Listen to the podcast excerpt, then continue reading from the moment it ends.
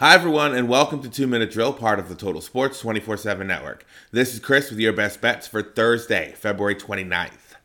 We took a much-needed day off yesterday at the network, but we are back today with a pick that we really like out of the Big Ten. This game is Nebraska at Ohio State.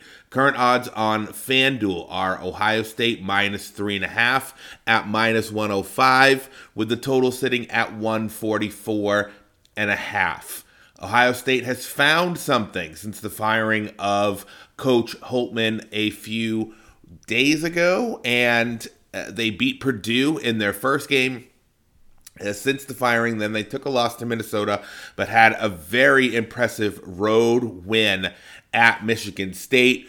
They seem to have found something off their bench in Devin Royal in that game. He went for 14 points on 6-for-6 shooting in 18 minutes, and they needed him to step up, considering that Jameson Battle, their sharpshooter, was out for the game. It sounds like he will be back today for this home contest against a Nebraska team that struggles on the road. They got their first win in conference play on the road just a couple days ago at Indiana, a place where it seems like everybody in the Big Ten wins anyway. So we really like the way Ohio State is playing, and we like this 3.5-point spread.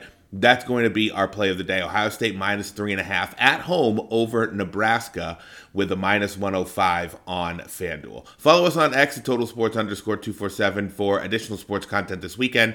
This has been 2 Minute Drill, part of the Total Sports 24-7 Network. Thanks for listening, and we'll be back tomorrow.